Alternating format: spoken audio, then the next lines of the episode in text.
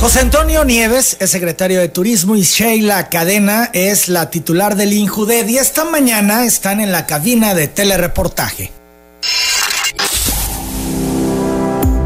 Hospital AIR presenta la entrevista con Emanuel Civilla.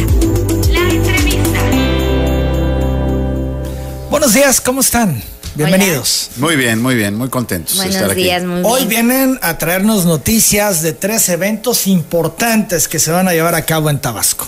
Sí, Así es, efectivamente, son tres eventos. Eh, pues a mí me toca la parte más que nada deportiva técnica y al secretario le va a tocar la parte, pues yo creo, de promoción más importante de nuestro estado. Y son tres eventos que apenas estamos anunciando y hoy estamos anunciando oficialmente eh, uno de los tres eventos más importantes a nivel nacional. El primero es Abierto Mexicano de Ajedrez, que se verá en Semana Santa. El segundo es el Nacional de CONADE de Béisbol categoría 15-16. Y pues este es el que a lo mejor y le va a tocar a nuestro secretario anunciarlo porque es el tercer evento más importante del país en materia deportiva. Entonces yo ahí sí le cedo mejor el micrófono a mi, a mi secretario. ¿De qué se trata este evento, Pepe? Pues mira, eh, antes te diría, Emanuel, agradeciendo la entrevista que nos haces, pues que aquí hay una simbiosis muy importante en, los temas deportivos y el turismo. Estos eventos realmente son muy interesantes y muy importantes para el Estado. Por lo pronto te diría que el de ajedrez se da en Semana Santa. Y, y el número de visitantes que vamos a tener es alrededor de 6 mil, si yo no mal recuerdo. Entonces es un número muy importante de gente que viene en una época en donde no, no hay ocupación hotelera. Y eso es muy interesante. Y el tercer evento que se anuncia son los Juegos Nacionales Deportivos de Educación Media Superior.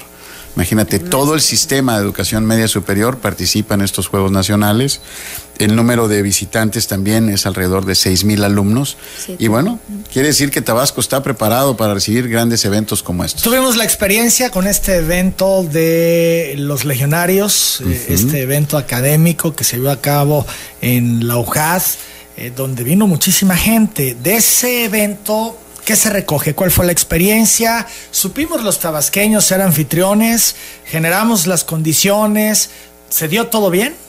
Mira, Emanuel, qué bueno tu pregunta. Me siento francamente orgulloso de Tabasco y de los tabasqueños. Dimos una muestra extraordinaria de saber servir, de saber atender al, al visitante. Diez mil personas parece una cosa menor, pero es un mundo de gente. La logística es todo un tema. Y yo fui a, personalmente a estar en los, en- en- durante, los, durante el evento con el afán de entrevistarme de, de- de persona, a conocer cuál era la opinión de la gente de, de- de- de la ciudad. Y me maravillaron los comentarios. Yo tendría a lo mejor algunas dudas, chin, que si el taxi a lo mejor no atendió, algún mesero.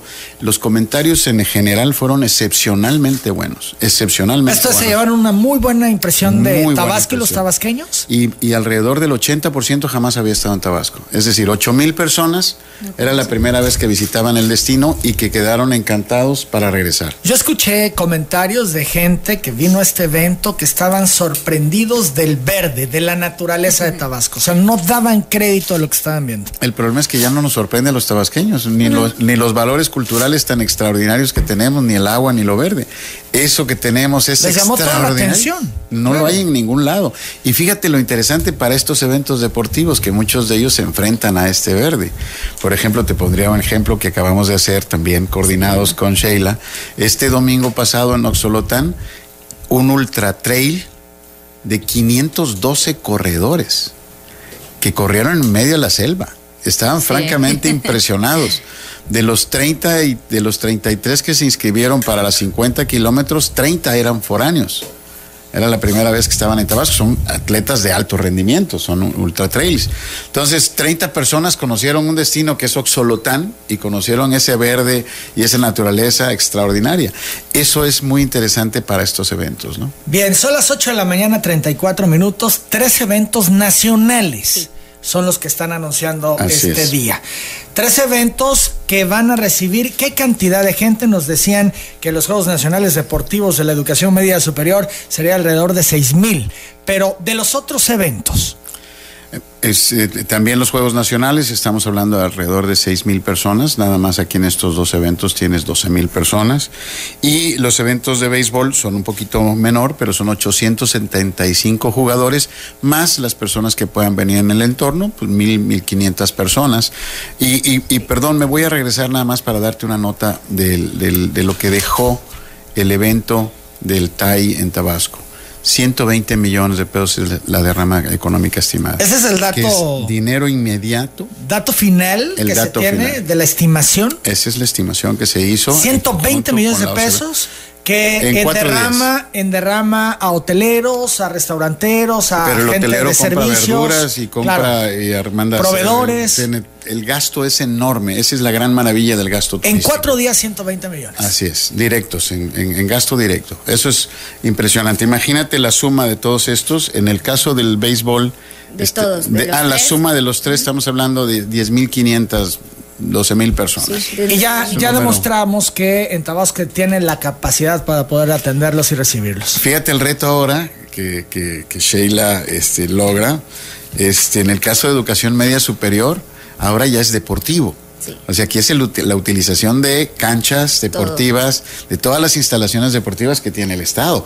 Este es un reto nuevo, el que nos estamos preparando para otros eventos Porque yo deportivos le, de prepara- le preguntaría a Sheila, ¿y están las instalaciones en condiciones de recibir eh, estos eventos? Porque, bueno, pues la infraestructura en general, la que recibe esta administración, pésima. en ruinas. Exacto, es pésima. Hasta la fecha seguimos trabajando de la mano de la Secretaría de Obras. El licenciado Luis Romeo es, creo, eh, la persona más pendiente de nuestras instalaciones. Créame, de la nada aparece así de sorpresa, vigi- vigilando, visitando, supervisando eh, el tema de infraestructura. Y en ese sentido puedo decirte que la tarea que estamos teniendo y por qué estamos buscando estos eventos es para obligarnos el triple, doble, el cuádruple, eh, el mejorar nuestra infraestructura ¿Va a estar en condiciones, Sheila, para recibir estos Sí, eventos? sí va a estar en condiciones para recibir estos eventos. De hecho, tenemos ya unos meses. Puedo decirte, que, por ejemplo, en el de ajedrez, te lo anuncio también de una vez. eh, Ya ahí eh, ya, ya no le, le- le tocaría anunciarlo a- a- al, al secretario porque también va a ser sorpresa para él. La sorpresa que les vamos a decir en este momento es que vamos a tener un centro de alto rendimiento de ajedrez. Lo vamos a llevar de la mano de cultura. Se acaba de abrir uno en Los Pinos y vamos a replicar lo mismo junto con la Federación y Secretaría de Hacienda y Cultura con ADE eh, en la biblioteca. Hay una probabilidad que sea en la biblioteca este, Pino Suárez. Estamos todavía en pláticas con la Secretaría de Cultura y eh, no tendríamos en ese momento la capacidad para atender a más de 3.500 eh, ajedrecistas, que es lo que se espera para el abierto. Este centro sería de alto rendimiento justamente como para unos 200 jóvenes. Para tenerlo claro, es que una escuela de ajedrez. Sí, es una de escuela de ajedrez de alto nivel con tableros electrónicos y que va a estar justamente eh, buscando la participación de jóvenes, pero ya en el alto rendimiento. Entonces, en ese sentido, como no vamos a poder tener la capacidad, el centro de convenciones a, través de la gestión que hizo el licenciado Pepe Nieves, eh, nuestro secretario de Turismo, eh, en Secretaría de Administración, pues bueno, va a ser el centro de convenciones el lugar idóneo para que nuestros ajedrecistas puedan llevar a cabo su abierto nacional. Estos tres eventos se van a llevar a cabo en Villahermosa. Sí. Sí, Villahermosa. Los tres eventos será la sede Villahermosa. Sí, Y- sí, así es. Béisbol se va una subsede a Cárdenas. El campo está en condiciones idóneas.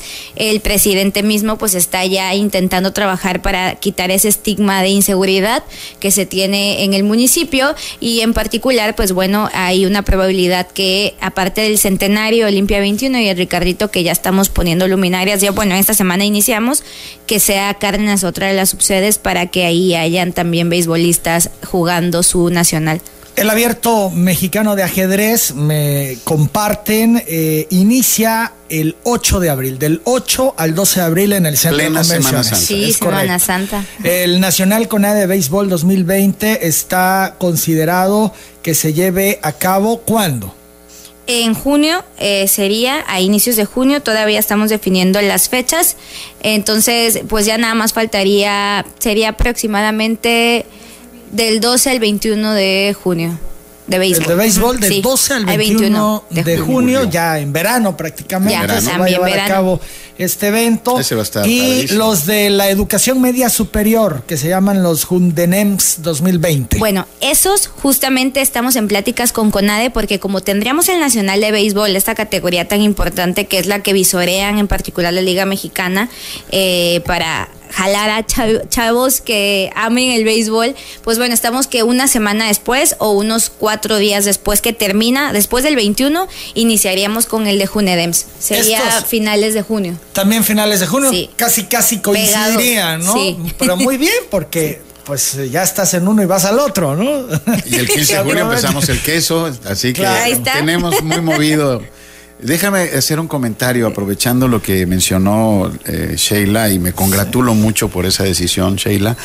Platicando con la gente de ajedrez me decía que en Tabasco hay excepcionales jugadores de ajedrez. Yo no lo hubiera pensado, A nivel sobre nacional. todo con esa filosofía que dicen que solo en el centro se piensa y en el No. norte se trabaja. Son medallistas, ¿no? Somos de los más importantes a nivel Y, nacional. y en el sur sureste en lo particular, no solamente en Tabasco, pero en Tabasco hay una gran afición, hay Sí. jugadores muy destacados, hay campeones nacionales. Internacionales. Y bueno, imagínate lo que se puede lograr con este centro de alto, de alto rendimiento. Sí, ¿no? pues perfección total, ¿no? Para las competencias internacionales. Les o sea que se piensa en el espacio. sur, ¿no? Excelente, son las 8 de la mañana con 40 minutos.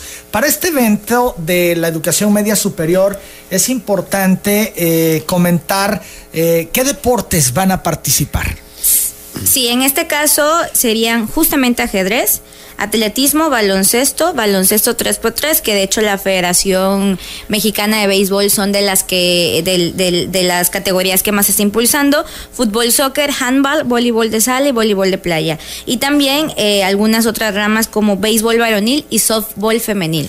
Bien, y en el caso de la delegación de Tabasco, ¿cómo va a hacer esto? ¿Es por delegación o por Sí. eh, eh, plantel?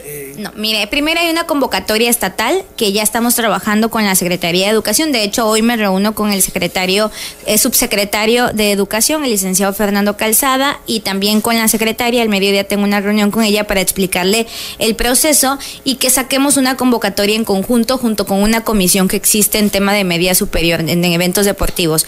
Entonces, la idea es sacar la convocatoria, que todos los sistemas, todos los que pertenecen al subsis- subsistema media superior participen, bachilleratos, CITES, todo, y posterior, eh, ya de esta etapa estatal que hagamos en conjunto, saldrá la delegación, los mejores atletas de cada categoría, saldrá la delegación que nos va a representar justo en el previo estado, aquí en nuestro estado Tabasco. 8 de la mañana, 42 minutos. Todo pinta muy bien, pero pues hay enfrente un par de amenazas. Por un lado, el coronavirus.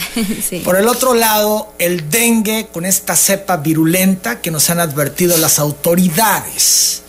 Volvemos con el tema después de la pausa. Tres eventos nacionales para próximas fechas en Tabasco. Muy bien, excelente. Pero el coronavirus y el dengue virulento que nos está pegando, ¿qué van a hacer? Podrían echar a perder estos eventos. Están en la mesa el secretario de Turismo José Antonio Nieves y Sheila Cadena, la titular del INJUDEF. A ver, ¿quién me dice de estas amenazas latentes? Pues mira, eh, como cualquier amenaza, lo que hay que hacerles frente y lo que hay que hacer es prevención. Eh, me congratulo mucho de comentarte que el sábado pasado nos recibió la secretaria Silvia Roldán a la gente del aeropuerto, a la gente del ADO, y aquí además te voy a dar cifras que a mí me impactaron muchísimo. Son 100 mil personas las que entran y salen del aeropuerto de Villahermosa y 600 mil personas las que entran y salen del estado por autobús y estás hablando de 700 mil personas mensuales.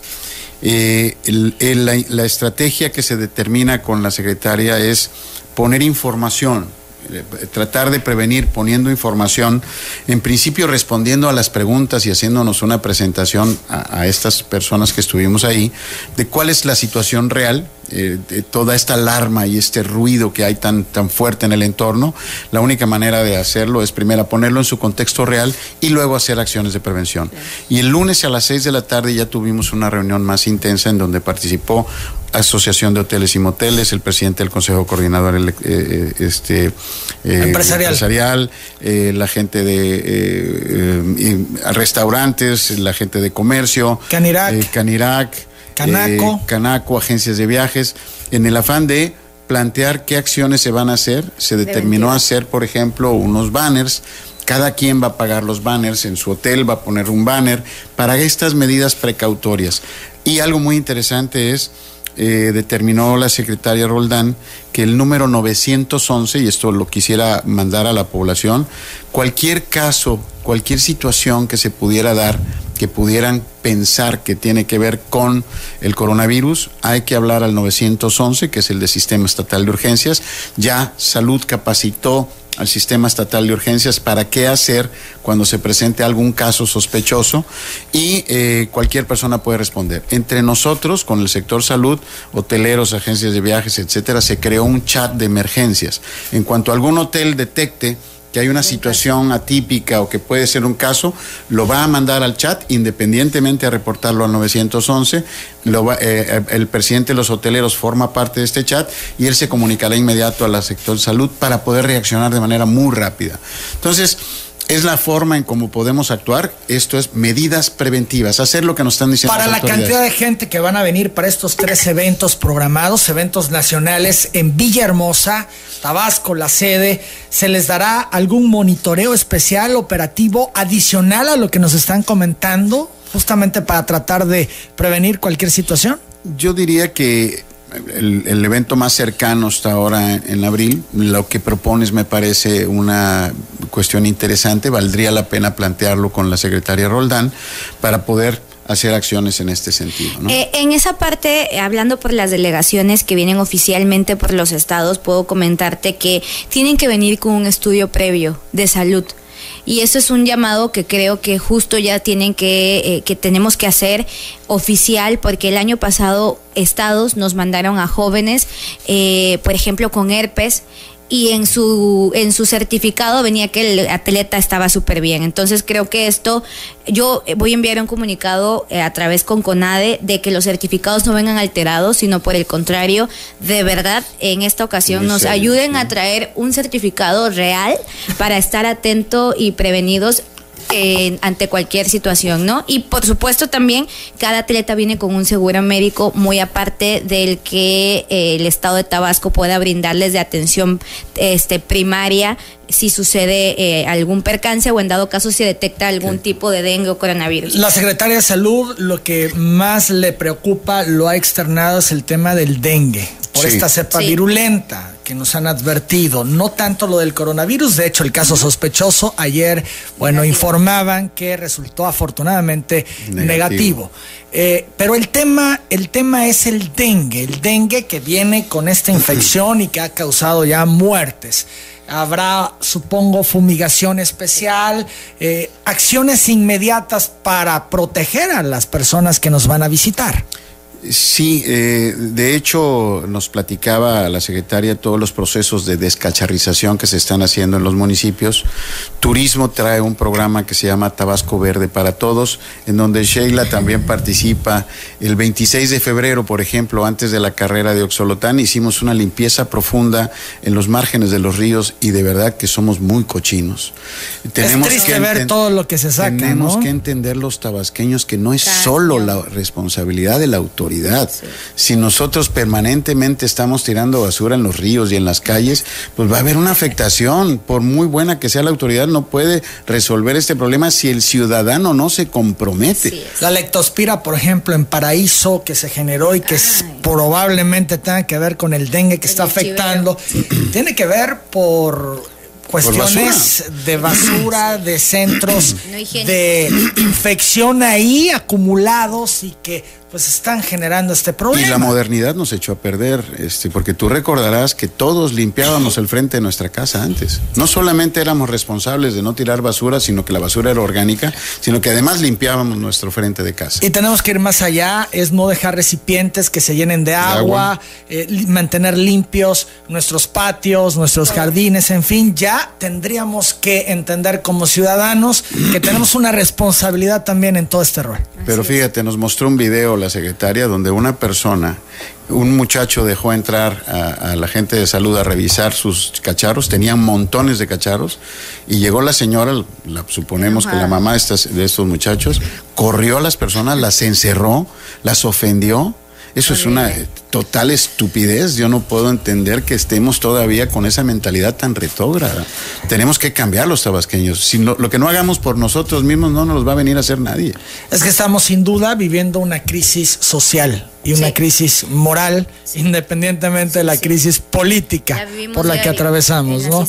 Pero es una realidad lo que estamos viviendo. El tema es que todos seamos un poco más responsables y, y aquí yo creo que los niños son fundamentales. Eh, creo que a todos un poco con nuestros hijos nos han obligado a ciérrale la llave, nos han ido mejorando en esos hábitos. Y las escuelas tendrían que reforzar también porque, bueno, en casa tampoco se están haciendo las cosas, los jóvenes, los niños viviendo también situaciones difíciles por problemas intrafamiliares. Entonces, pues igual en las escuelas generar información, contenidos que vayan ayudando a quienes se van formando a tener pues mejores formas de enfrentar la vida, de ser ciudadanos, de comprometerse, de generar el cambio. Ser más responsables, los ciudadanos ser más responsables. Regresando a estos eventos, a estos eventos nacionales que vienen en próximas fechas para Tabasco, se tendrán programas alternativos para que más allá de las competencias, más allá de los eventos, tengan la oportunidad de visitar Tabasco y de conocer este hermoso estado? Sin duda ya como una estrategia eh, del gobierno del estado, eh, eh, en particular de turismo, en cada uno de estos eventos nosotros mandamos información previa del destino y nos hacemos presentes en el destino. Es decir, montamos un stand de turismo donde mostramos artesanías, los chocolates, mostramos la oferta turística que tiene el destino de manera muy importante. Esto de verdad eh, lo estamos haciendo de manera sistemática en cualquier evento que tenemos en el Estado. Lo más avanzado, Pepe, en cuanto a turismo, infraestructura, un tour que pudiera ser interesante y lo decía yo por el asunto de los eh, cruceros que estaban atracando continuamente en Dos Bocas y demás.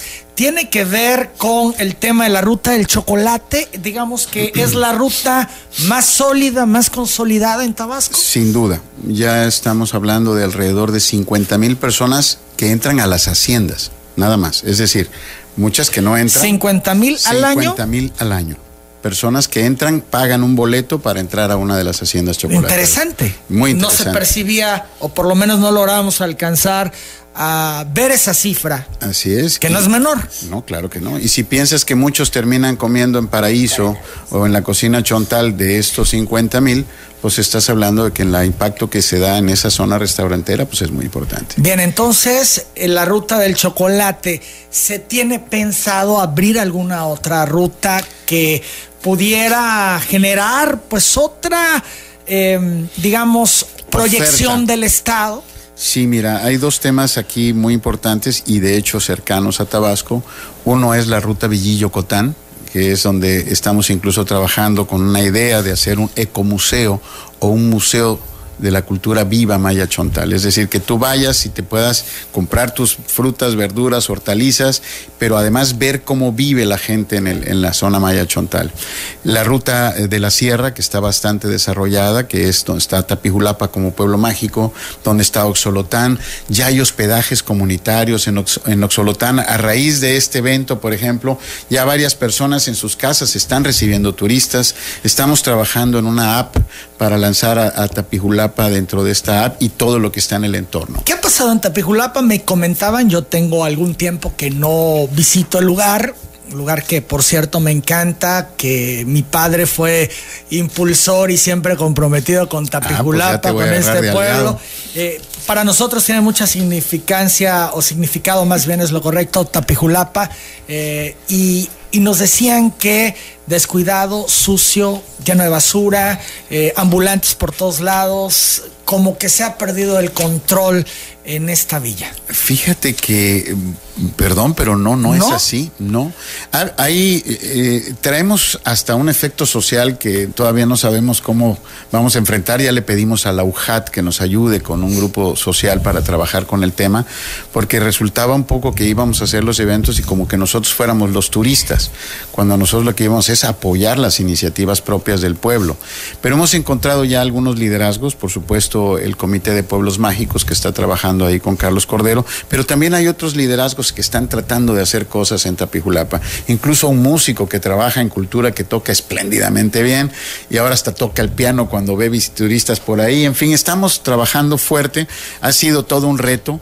Eh, pero están bastante organizados. Está bastante limpio el pueblo. Nosotros hemos trabajado, desafortunadamente, eh, vamos, ayudamos, limpiamos, algunas gentes se ponen conscientes, otros siguen haciendo lo Sí. indebido y esto es parte de lo que nos gustaría cambiar, que la gente realmente se comprometa con el tema. Eh, tanto como el, el problema que hemos tenido también ha sido un poco de desorden con los guías turísticos que hay en, en Tapijulapa, que ya estamos invitándolos a regularizarse, a capacitarse para, para mejorar los servicios. Esto es un proceso, no puede cambiar, sobre todo las personas no cambiamos de la noche a la mañana, ¿no? Pero estamos haciendo un proceso, estamos haciendo un evento cada 14 días que se llama el Tianguis Serrano, que no es más que un evento ancestral que estamos tratando de recuperar, que era un, eh, al ser Tapijulapa una villa con estas características, la gente bajaba y aquí era donde se hacía el intercambio de mercancías, ¿no? Entonces estamos tratando de trabajar con esto y cada día que vamos a los eventos hacemos cosas. Pero fíjate que me gustaría refrendar algo con Oxolotán. Estuve en Oxolotán durante la carrera y me maravilló ver un grupo de teatro campesino que ya todos sabemos que existe Sí, y que no estamos valorizando lo suficiente. Tener un escenario que llaman Antonio Carballido, padrísimo. Ver un niño espectacular actuando el sábado por la noche durante la carrera. Y desafortunadamente habremos habido eh, 50 personas en el evento. Y 40 de estos, 30 de estos eran niños de la propia población. Francamente sorprendido. Y ojalá y los tabasqueños nos comprometamos con esto. Lo hemos comentado en otras ocasiones, es. los tabasqueños no terminamos de conocer Tabasco No. ni de todo lo maravilloso que hay en el estado. Así es. Y esto me lleva a un tema. Todos tenemos que entrarle a la promoción del destino. Todos somos un instrumento de venta del Y destino. sentirnos orgullosos porque muchas veces minimizamos lo que tenemos aquí. Totalmente, no estamos conscientes de lo que tenemos. 70% de las personas usan Instagram para temas turísticos. Si 2.3 millones de tabasqueños publicáramos una foto diaria de lo que vemos todos los días en Instagram, multiplica de lo que estamos hablando. Las 9 de la mañana en punto. Finalmente, Pepe Nieves, en función a los cruceros, ¿se tiene pensado que continúen arribando a Tabasco? Sí, hemos estado trabajando en una especie de ruta del Golfo con los estados que estamos en el Golfo, Tamaulipas, este, Veracruz, eh, Tabasco, Campeche y Yucatán, con el fin de eh, tratar de consolidar una ruta muy centrada en los temas culturales que en cada parada vayas enfrentándote pues a la cultura totonaca, a la cultura olmeca, a la cultura soque, a la maya, eh, en fin, que podamos dar un servicio diferenciado. Esto no, en los temas de los cruceros no suceden de la noche a la mañana. El que vino, tardamos dos años. Yo no era funcionario en ese entonces cuando yo lo estuve gestionando como empresario y este aterrizó dos años después. ¿Cuál sería el saldo de estos eh, cruceros que arribaron? ¿Fueron seis, ocho? Fueron siete llegadas. ¿Siete? Eh, perdón, no, nueve llegadas. Fue espectacular. Es que se canceló, se canceló una por cuestiones de mal tiempo. pues, Estaba entrando un, un norte. Este, la verdad es que los resultados son espectaculares. Hubo un gasto turístico importante. Esto sí fue rentable, sí hubo derrama Sí. para Tabasco, sí valió la pena. Sí, sin duda. A nosotros como gobiernos no nos costó realmente más que montarnos en el, en el, en el, en el lugar para dar servicios y ofertar cosas, que esa es una labor que tenemos que hacer. Y algo que a mí me gustó mucho el tema de los cruceros es que ellos vinieron a dos bocas por palenque. Sí. Pero el 50% terminó quedándose en Tabasco en la ruta del chocolate. Cuando empezaron a entender los valores de la ruta del cacao y chocolate, mucha gente dejó de ir a Palenque para quedarse en Tabasco. Eso es lo importante. 9 de la mañana, dos minutos. Rigoberto Hernández Tobilla, atleta con discapacidad visual, solicita a través de telereportaje audiencia con Sheila Cadena para tratar un asunto deportivo. Aquí da su número telefónico. Sí, perfecto, lo Beatriz Castro León pregunta a Sheila Cadena si las instalaciones deportivas están en condiciones, porque las diversas instalaciones dan asco, no cuentan con baños activos. Eh, ¿Cómo se puede fomentar el deporte con instalaciones muy deterioradas eh, que fomenta el de su estado, empezando el softball femenil? Dice Beatriz, también da un teléfono. La licenciada Guadalupe Arellano Córdoba felicita al secretario de Turismo y a Sheila Cadena, pero también le gustaría que toda la cultura, flora y fauna con la que contamos sea explorada turísticamente porque no se hace nada al respecto. María Guadalupe García Ibarra pide a Sheila Cadena le brinde el apoyo con transporte y hospedaje para los chicos seleccionados de béisbol categoría 15 y 16 para acudir a los Juegos de Preparación en Cancún del 20 al 22 de marzo. Deja aquí un número telefónico. Esta categoría va a ser la consentida, así que... bueno, eso te va a meter en problemas. Sheila, con esto que acabas de decir, yo les agradezco mucho su presencia. Nos da gusto escuchar estas noticias, tres eventos nacionales que sin duda impactarán económicamente económicamente al Estado, la derrama económica y otra vez ponernos a prueba a los tabasqueños como anfitriones. Pepe. Eh, Manuel, solamente robarte un minuto para insistir. Nosotros nos eh, estamos buscando atraer eventos a Tabasco y los principales aliados están en Tabasco. Así como Sheila es una aliada para nosotros para poder atraer eventos a Tabasco, la Cámara de Comercio, las diferentes organizaciones sociales, civiles que haya, que quieran gestionar eventos para Tabasco, nosotros tenemos una oficina especializada, que es la Oficina de Convenciones y Visitantes, que acertadamente dirige Juan Carlos Calderón Alipi, que es quien más hace el trabajo rudo, yo me cuelgo las medallas y el que es Juan Carlos, está a disposición de todos para poder apoyar, eh, jalar eventos hacia nuestro destino. ¿Por qué se está logrando hoy tanto evento nacional en Tabasco? El que el presidente sea tabasqueño tiene que ver en que eh, pues vaya todo el mundo cediendo y bueno, sí, el médico, el, la convención médica sí que se venga a Tabasco, la convención de estudiantes sí que se venga a Tabasco. ¿Tendrá que ver eso? Que el pues, presidente es tabasqueño y genera curiosidad de la gente por venir y saber qué pasa en Tabasco. ayuda. trabajo en equipo, ¿no? Tabasco está de moda, pero si nosotros no hiciéramos nuestro trabajo no sucedería. O sea, creo que es en equipo. Es un trabajo equipo. Esta es una coyuntura que si no la sabemos aprovechar, pues sería un error pero este, pero si no estuviéramos haciendo lo que deberíamos hacer, pues los eventos no suceden. Es un trabajo en equipo, aparte es una instrucción del gobernador del el estado. Gobernador Adán Augusto. Siempre estar trabajando en equipo y atraer a la gente buscando turismo, eventos deportivos. Y aparte todo esto no se hace sin antes consultarlo con él. Y es el primer promotor, créanme, principal de todos estos eventos. De hecho, personalmente ha estado colaborando con ello. El, propio evento del TAI de 10 mil personas, si no hubiera habido la gestión del gobernador, pues difícilmente lo tendríamos. El esgrima también, todos esos eventos han sido por él. Les agradezco mucho, por supuesto, daremos seguimiento a estos eventos nacionales. Muchísimas gracias. Gracias, a ustedes por venir a informarnos de esto. Gracias. Gracias.